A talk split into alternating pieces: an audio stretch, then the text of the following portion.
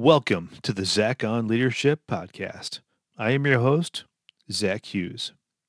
Today's episode is entitled Dealing with Friendly Fire in the War for Talent.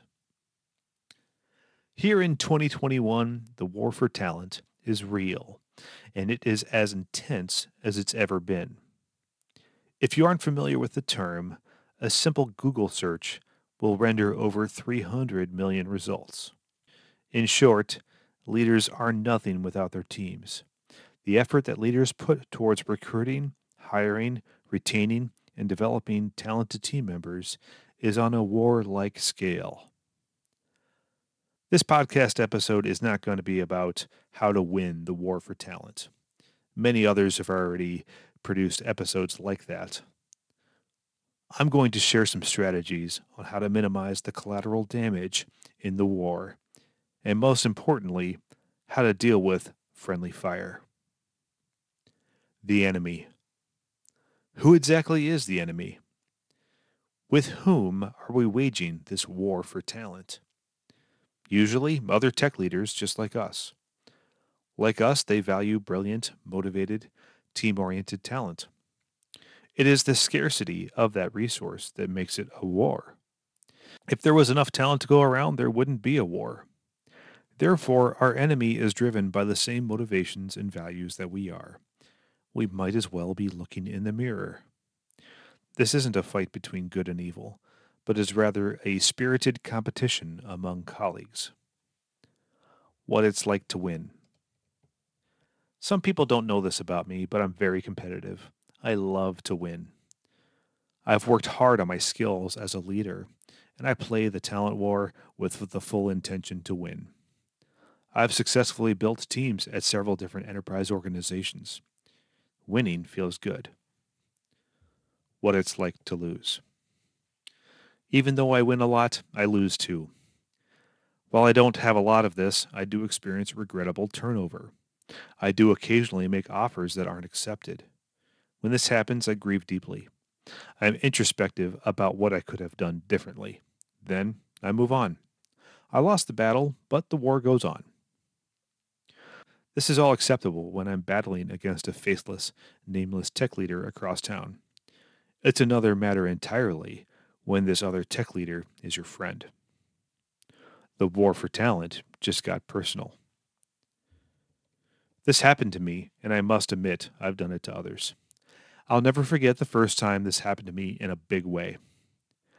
My boss and mentor left the company. While that was hard, it created an opportunity for me. I eventually filled his shoes and got my first middle management leadership role. Being new in role, I was a little insecure about my leadership abilities. I counted on one of my star team members for a lot. That's when my former boss lured away this top team member to join his new company. Looking back, I can admit now that I threw a bit of a tantrum. I felt betrayed, as if my former boss was cutting my legs out from underneath me. The truth is, he was just trying to build a world class team at his new company, and he had more to offer my star team member than I did.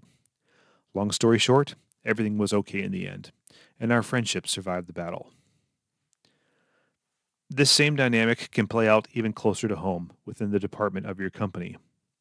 Top talent will naturally move around in the organization, but it doesn't always feel good. As a leader, if you went through the effort to recruit, hire, and develop great team members, naturally, you want to keep them on your team for as long as possible. When your peers recruit them out from under you, it can feel like friendly fire. After all, they didn't make the same investment that you made, and now they are looking to reap the benefits for themselves. This makes you feel like an inadequate leader. What do my peers have to offer that I don't? I thought I had a great rapport with this team member. Should I second guess that now? I'm saying all of this to validate the feelings. This is real and it's hard. However, there is a solution and it's all in the mindset. People first. The solution is simple but not easy. As leaders, we need to continually cultivate a people first mindset. People and their career aspirations are far more important than my ambitions, my competitive drive, and my self image as a leader. People are more important than the team and the company.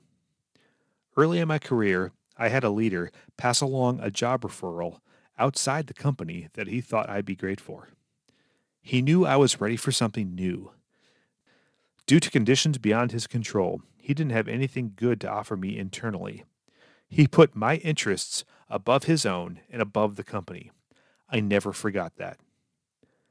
We must learn to hold loosely to top talent. While people have a lot they can learn under my leadership, I never want to be someone's ceiling. Hoarding talent won't win the war. Instead, always put people first. While the makeup of your team will constantly flux, you will earn a reputation as a people first leader, and top talent will come looking for you. As top, as top talent moves around the marketplace, they remember the leaders that helped them out along the way. Your reputation as a leader will move with them.